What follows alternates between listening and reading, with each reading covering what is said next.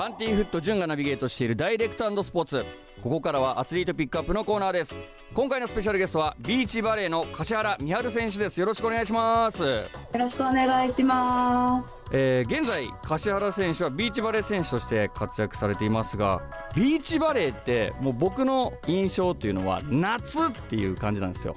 なんか、はい、これからの季節に合うスポーツだななんていうふうに思うんですがこのビーチバレーのシーズンって大体メインのシーズンっていつぐらいなんですか、うん、メインはやっぱ8月ぐらいから11月ぐらいですかね、うん、お結構でも11月とかぐらいまでになると寒くないですか？そんなことないです？いやまあ11月頭ぐらい1週目ぐらい。まだギリギリ耐えれる温度っていう感じですね、そうですね。なるほど。じゃあこの8月から11月の間にビーチバレーのその主要の大会が開催されてるっていう感じですかね。そうですね。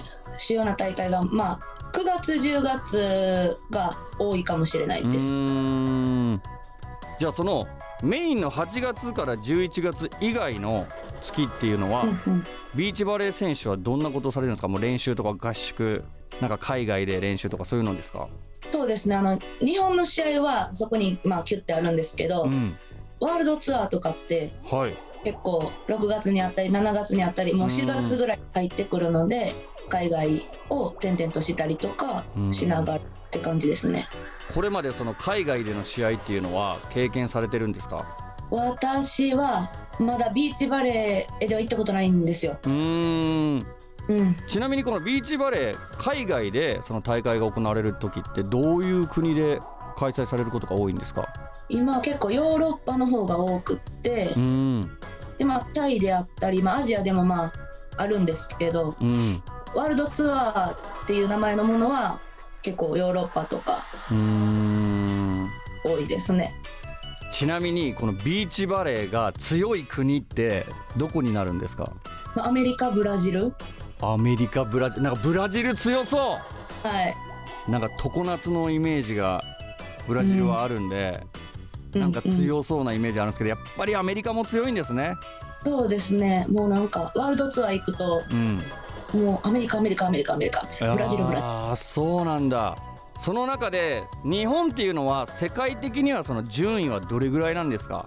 ちょっとまあこの間東京オリンピックがあったので、うんうん、上がってるんですけど、はい、そこまでめちゃ食い込めていけてるかって言われたら、うん、全然まだまだで今だと、まあ、1組ぐらいが結構もう海外にいろいろ呼ばれてパンパン行ってるのは1組ぐらいですかね。なるほど。じゃあその、はい、まあ、1組からもう2組、はい、3組とここから増やしていくために、柏原選手は現在頑張ってると思うんですけど、はい、やっぱ東京オリンピックもビーチバレーっていうのは正式種目であって、はい、次のオリンピックパリになるんですかね？はいパリですね。そこを目指して現在活動してるっていう感じですか、そうですね。パリオリンピック目指してます。うん。まあ言ったらあと何年ですか？2022年。あと2年なんですね。はいそうです。この2年間でその柏原選手的にはなんか課題とかそういうのって見えてるんですか？オリンピック行くための。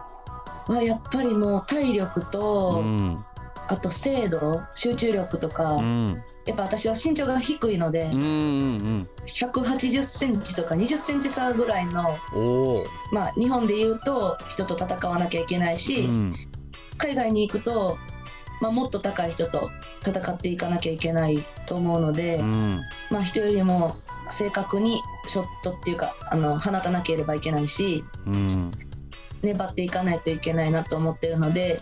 じゃあもう俊敏性とかその体力的なものが結構課題になってきてると。そうですね。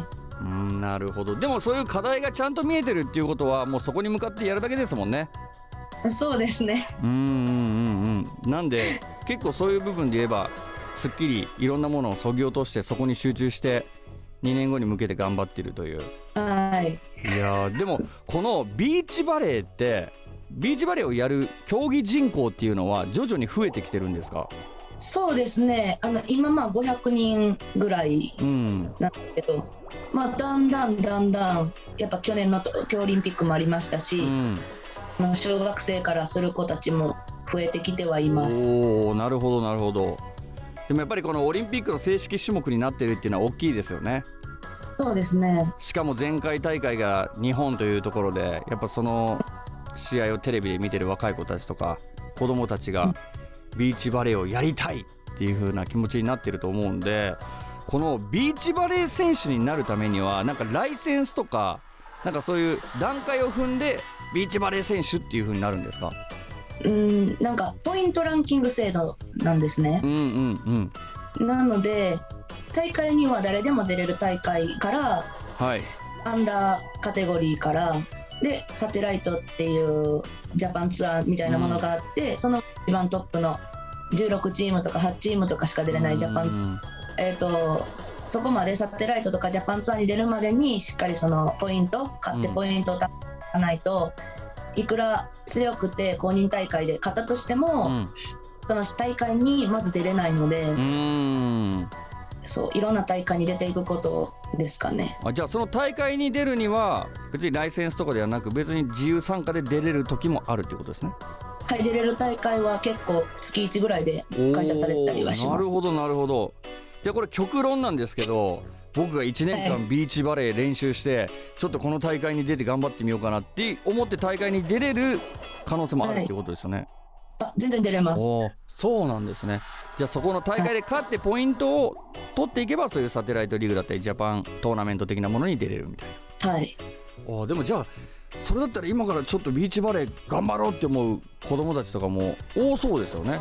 うん。まあ、子供からやってると、うん、まあ、アンダーカテゴリーがあるので、うん。うん、まあそんなに18歳とか23歳以下の子たちはできるんですけど、私もですけど20超えてから始めたのであのもう毎月駆けずり回ってました。ああそうなんだね。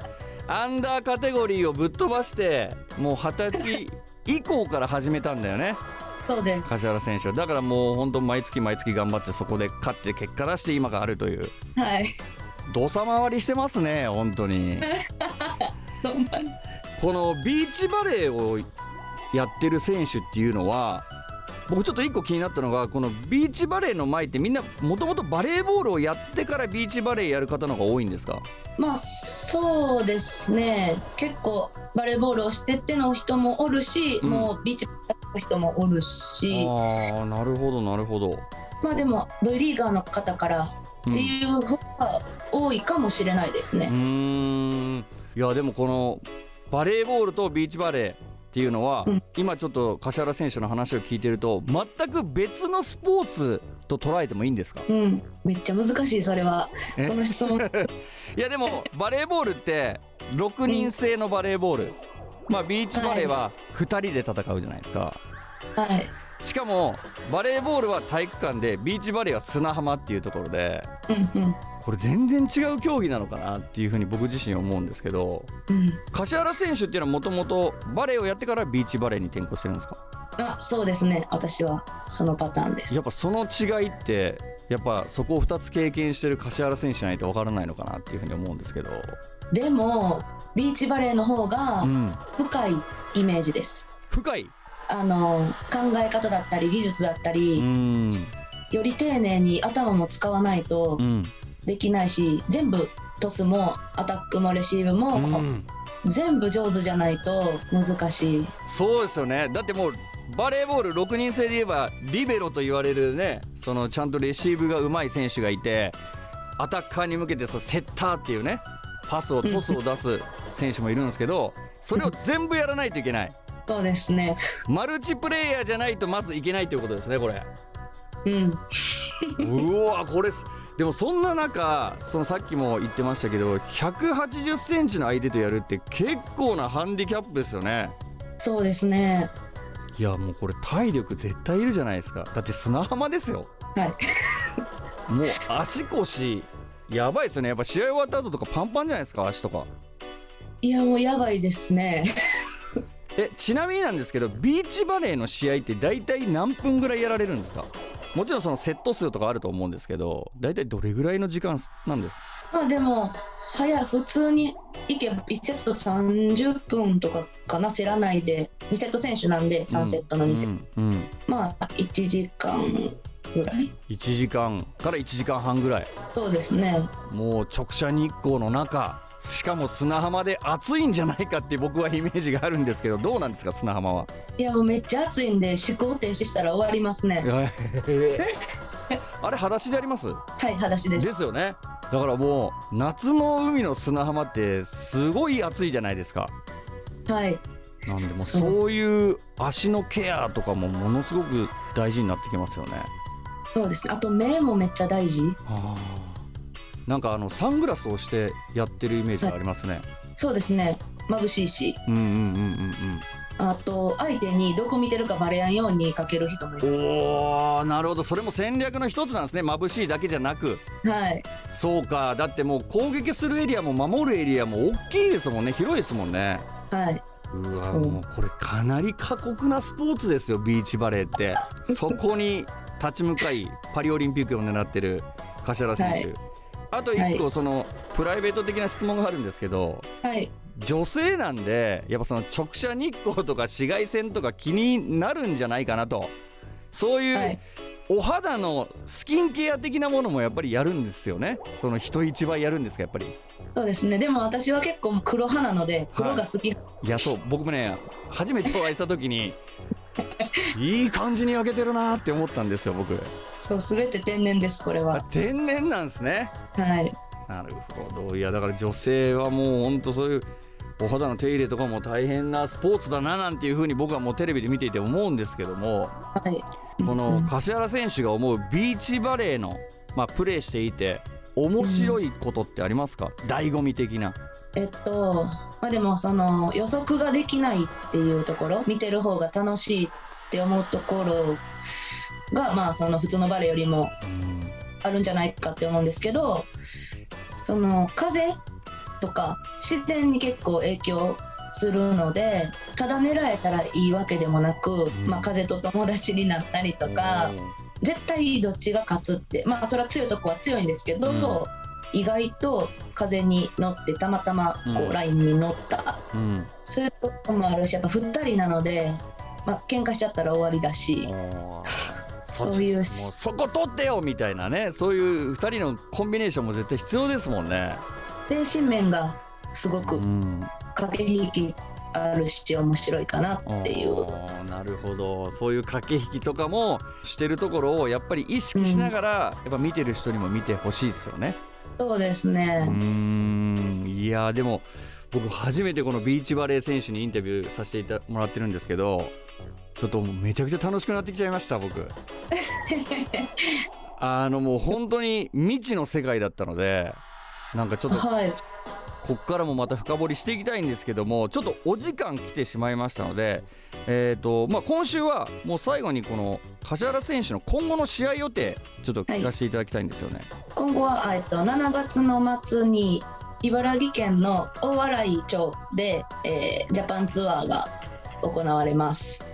えーと、とその後ジャパンツアーはちょっと9月に開くんですけど8月にジャパンレディースっていう全日本女子選手権大会これはポイント関係ない、まあ、全国大会みたいなものがあってそれにも県代表として、まあ、出場させていただきます。いやもうじゃあそこをね勝って弾みをつけて2年後のパリオリンピックですよ、はい、柏原選手。はい。いやもう楽しみにしてます。また来週もよろしくお願いいたします。